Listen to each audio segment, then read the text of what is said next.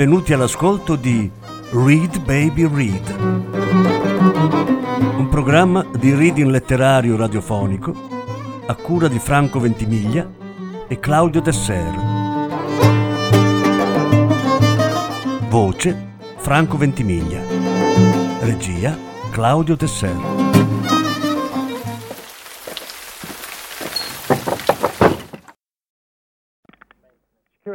Oh, hello. Is that reception, London Weekend Television? This is security. Rep- reception's gone off duty, sir. Oh, I see. Um, it, there's, it, I'm supposed to meet somebody in reception, and I wanted to know if they were What's there the name of the person you're supposed to meet? Haile Selassie. Harley? Selassie. Is that Harley Fanati, yeah? No. Could you possibly, um, if he does, he will come in very shortly. Mm-hmm. Would you tell him that Marcus Garvey um, phoned, Mhm. and that I will meet him? Well, it's uh, meet him in Babylon and Ting. Yes, when Marcus comes in, right, Yeah. and uh, you, you're supposed to wait until Mr. coming in. Oh, is that Haile Selassie? No, it wasn't him. It was a cab. He's a, he's a, a, a black gentleman. But when he comes in after you, uh, you, you were going to meet him at, where was it? Babylon. Make a note of this. Yeah. Babylon and Ting. Babylon and King. That's it. Right you are. Thank you. God bless you.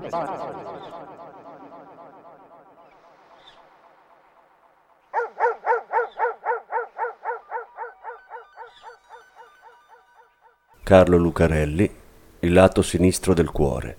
Lettura in due parti. Prima parte.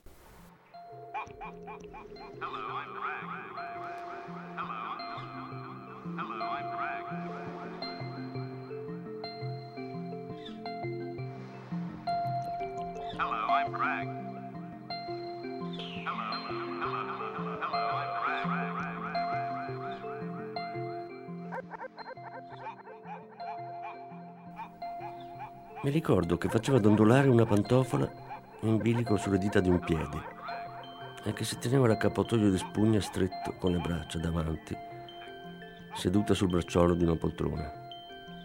Aveva i capelli ancora umidi, lunghi e neri, raccolti su una spalla, perché stava facendo la doccia quando ero arrivato a casa sua con 40 minuti di anticipo.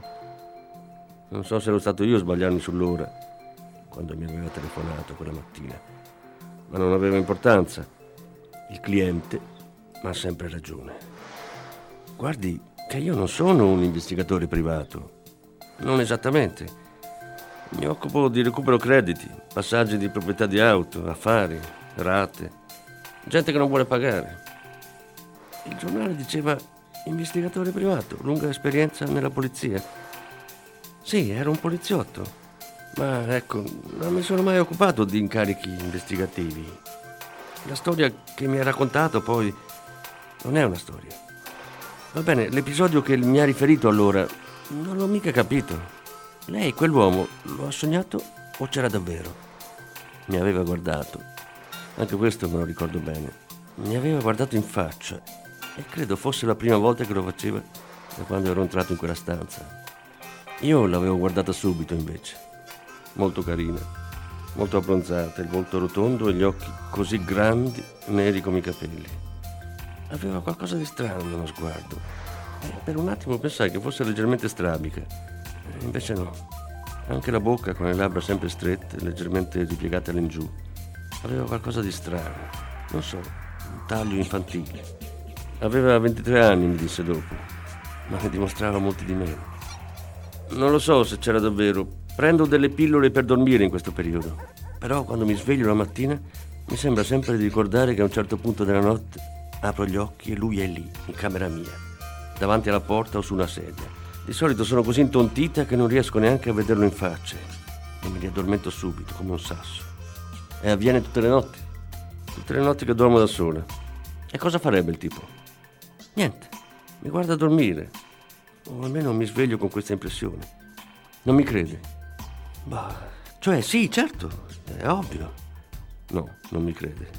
Ma non l'avrei chiamata solo per questo. Ci sono altri fatti, quelli concreti. Da almeno un mese ricevo delle telefonate, a tutte le ore. Ma sempre quando sono da sola. Una voce maschile che sussurra, io tiro su e lui dice soltanto una cosa. E cosa? Troia. Aveva abbassato gli occhi sulla pantofola che oscillava, agganciata col bordo di stoffa alla punta estrema dell'alluce. Un lembo del cappatoio le era scivolato su un ginocchio, scoprendone la gamba fino alla caviglia, e io mi ero sentito imbarazzato a guardarla. Così piccola, con le spalle curve e l'aria preoccupata, mi faceva tenerezza. Ecco, quando ci penso mi dico che deve essere stato quello il mio primo sentimento.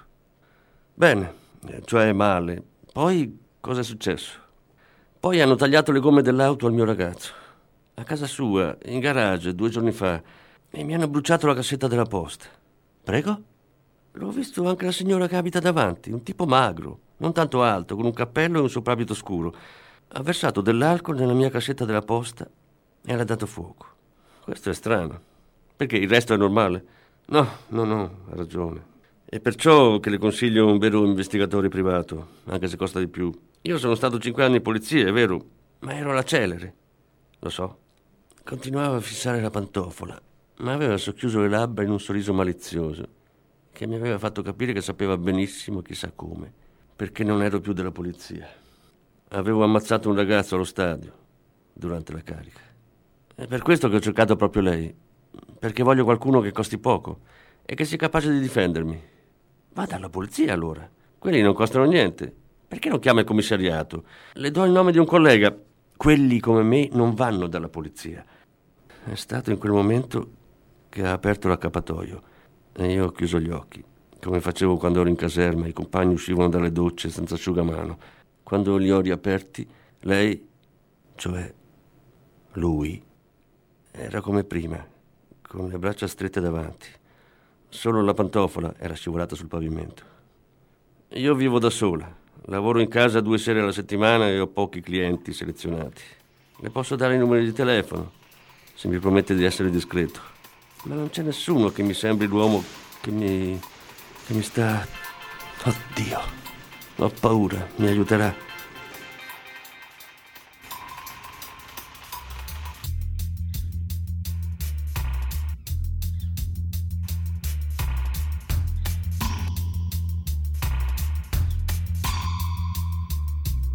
Mi aveva guardato ancora e lo aveva fatto con un'espressione così disperata, così indifesa, con le labbra strette e gli occhi così grandi da bambina spaventata, che non avevo potuto dire di no, anche se non ero una bambina.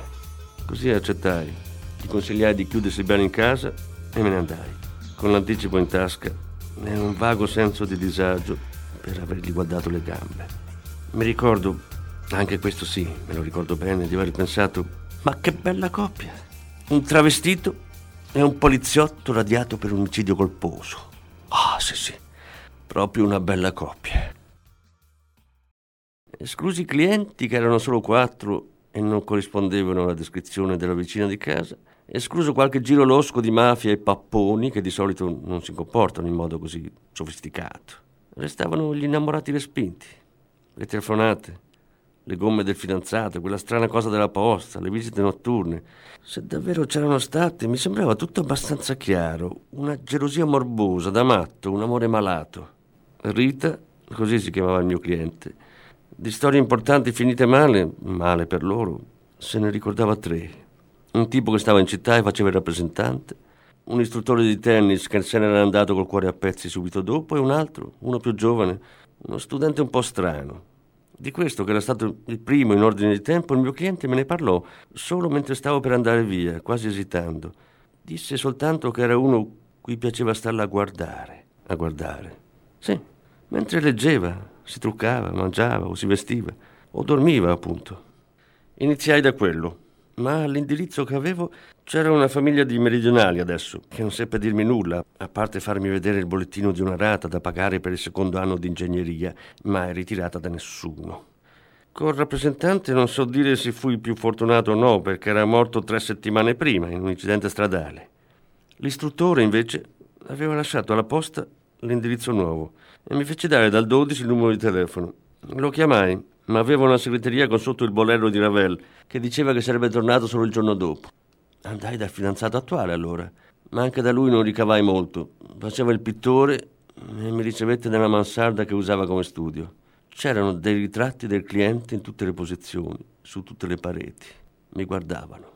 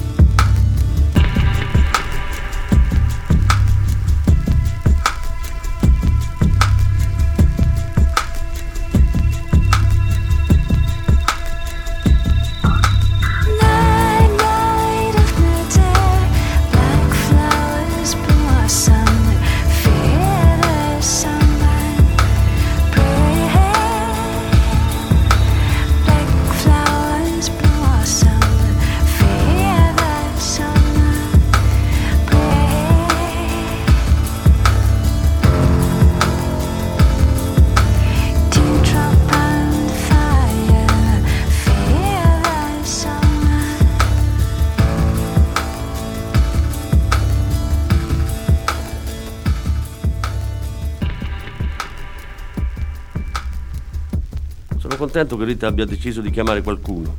Così si toglierà dalla testa certe fantasie. Per me sono tutte quelle pillole che prende, da quando ha avuto l'esaurimento nervoso, che la fanno star male. Dà importanza a un sacco di cose che non c'entrano niente, come le gomme della mia macchina. Perché? Non gli hanno tagliate le gomme. Bucate, non tagliate. E guardi che la macchina era in garage, con la saracinesca chiusa a chiave. Sarò passato su un chiodo. Va bene, due chiodi, senza accorgermene. Quanto alla cassetta della posta, lei va in giro spesso. Sa quanti teppisti ci sono, perfino nei quartieri alti. Hanno distrutto anche la mia, sa? A lei non è mai successo? Mai, anche se sto in un quartieraccio. Fortunato. Mica per la cassetta, per le 20.000 lire, per le lettere. Io e Rita ci scriviamo delle lettere bellissime, molto profonde. La sensibilità è una delle sue caratteristiche più marcate. La sensibilità, una sensualità morbida e avvolgente, una fragile, struggente dolcezza e un'infedeltà naturale, quasi istintiva. Posso farle una domanda? Aveva le mani più lunghe e sottili che avessi mai visto e le teneva congiunte davanti al volto, succhiandosi la punta dei pollici. Era più vecchio del mio cliente, molto più vecchio. Capì cosa voleva chiedermi appena si morse un labbro, come per cercare le parole. No, può stare tranquillo. Io sono solo un investigatore privato, pagato per risolvere un problema e basta. Non voglio altro. Poi lui non è esattamente il mio genere. Aspetti a dirlo. E non dica lui, per favore, dica lei. A parte un piccolo particolare, la mia Rita è una donna. Anzi, una bambina. Non crede? No, non lo credevo, ma non glielo dissi. Mi feci mostrare la porta del garage, sempre chiusa a chiave, senza segni di scasso, e me ne andai convinto che avesse ragione, che fossero tutte coincidenze, che l'uomo della notte fosse solo un sogno dovuto a un eccesso di ansiolitici. Feci anche un altro giro tra i vicini, perché per sapere il momento giusto per telefonare o entrare in casa l'uomo doveva starsene appostato a lungo nei dintorni, ma nessuno aveva mai notato niente. Mi ripromisi di telefonare al mio cliente il giorno dopo, per chiudere il caso, convincerlo a lasciarmi tutto l'anticipo e consigliargli un altro medico, perché non c'era nessuno che ce l'avesse con lei. Con lui, lui. E dovetti ripetermelo mentre guidavo, mentre mi tornavano in mente le curve dei suoi fianchi ritratte sulle tele. Lui, lui, finché non arrivai a casa. Poi mi chiamò, di notte all'improvviso, a metà di un sogno indistinto che mi stava facendo sudare. Aveva la voce acuta come lo squillo che mi aveva svegliato e parlava in fretta, tra i singhiozzi, ansimando. Era qui. È stato qui, l'ho visto. Visto? Chi ha visto? Di chi sta? Quell'uomo, quell'uomo che mi guarda. È stato qui nella mia stanza, mi sono svegliata, ho aperto gli occhi, l'ho visto, oddio. Un attimo, un attimo, ferma un attimo. C'è ancora? Mi risponda, c'è ancora? Non rispose, singhiozzava e basta, poi mise giù il telefono. Mi vestii in fretta, montai in macchina e corsi fino a casa sua. La porta era socchiusa, fermata da una catenella. Suonai, ma non venne nessuno. Così mi attaccai allo stipite con le mani e staccai la catenella con una spallata contro la porta. Dentro era buio. Sentivo piangere in fondo al corridoio, dietro una porta chiusa. Apra, sono io. Apra, per favore. Aveva chiuso con tre mandate. Quando spalancai la porta, era già tornata al centro della stanza. Aveva una sottoveste leggera, quasi trasparente, che le sfiorava le ginocchia e le scopriva le spalle. Si stringeva con le braccia e tremava. Non c'è nessuno. C'era. L'ho visto coi miei occhi. Era seduto lì.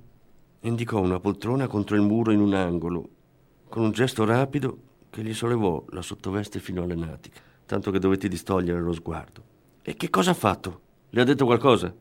Sì, no, non lo so. Ho urlato appena l'ho visto. Poi lui non c'era più. Quando l'ha messa la catenella alla porta? Quando la metto sempre, appena fa buio, e mi chiudo in camera.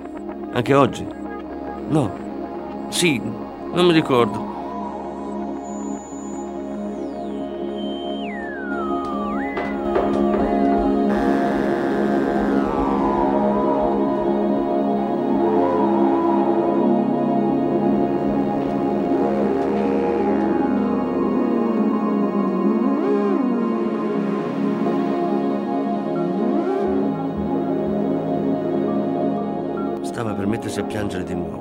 Strinse nelle spalle e mi voltai, perché non capisse dalla mia espressione che non credevo a una sola parola di quello che mi aveva detto. Ma appena mi avvicinai alla poltrona, un brivido freddo mi rigidì la schiena, scendendomi tra le spalle come una goccia d'acqua ghiacciata. Fu l'odore che mi colpì. Un odore diverso, più secco di quello dolciastro che c'era nella stanza.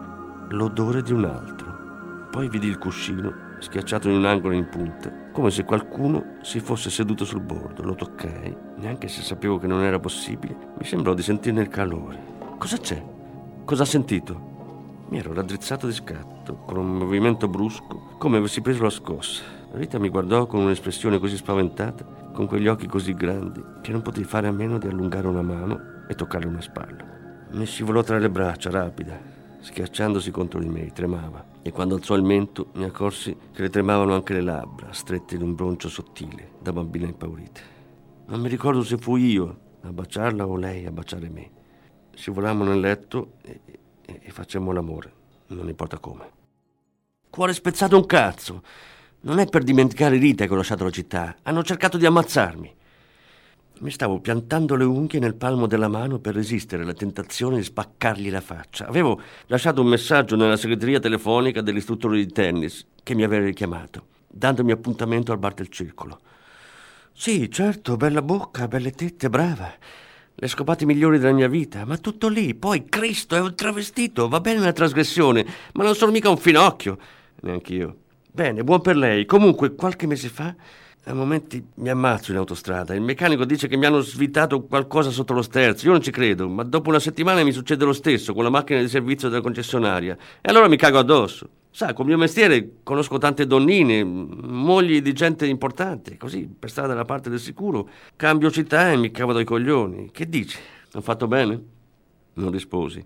Presi nota sul taccuino e me ne andai.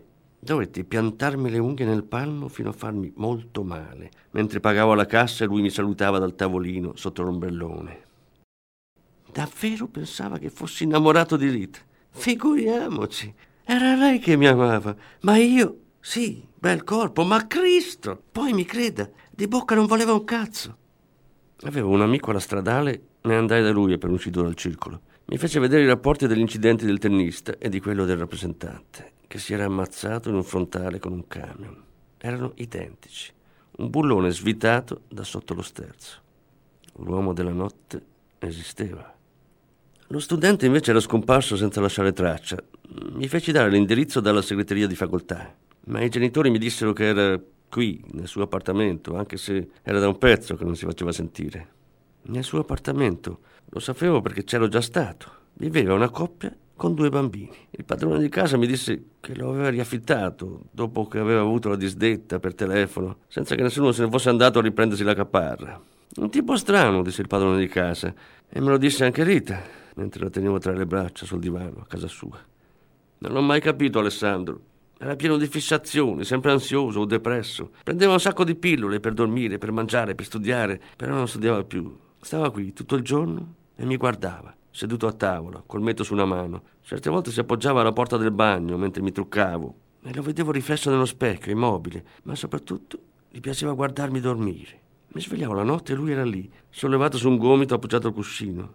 Ci credi? In tanti mesi che abbiamo dormito insieme, lui non mi ha mai toccata. Mi teneva tra le braccia e mi accarezzava i capelli finché non mi addormentavo. Ma non abbiamo mai... davvero. Piano, mi fai male. Me la stavo stringendo sempre più forte, senza accorgermene. C'era qualcosa nel tono della sua voce che mi irritava, tendendomi i nervi ai muscoli, qualcosa di morbido e languido che le aveva velato gli occhi mentre parlava di lui, dello studente. Qualcosa di cui ero geloso. Perché lo hai lasciato? Non lo so, non lo sopportavo più. Non mi piaceva come mi guardava quando tornavo a casa tardi, la notte. Mi faceva sentire in colpa. Poi era diventato ossessivo.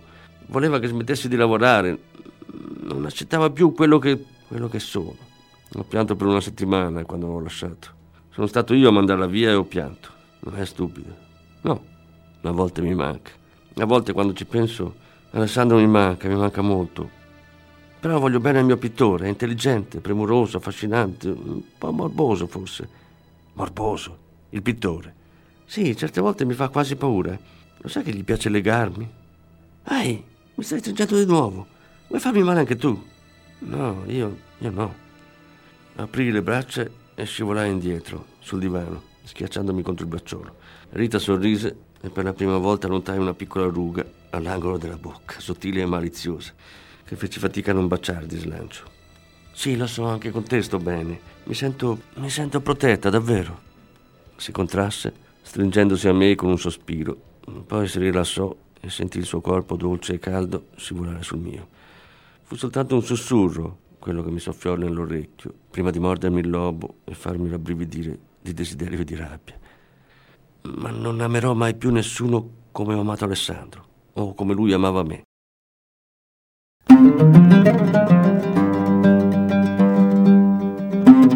Avete ascoltato Read Baby Read, un programma di reading letterario radiofonico a cura di Franco Ventimiglia e Claudio Tesser. Grazie per l'ascolto, alla prossima settimana. La seconda parte della lettura andrà in onda la prossima settimana.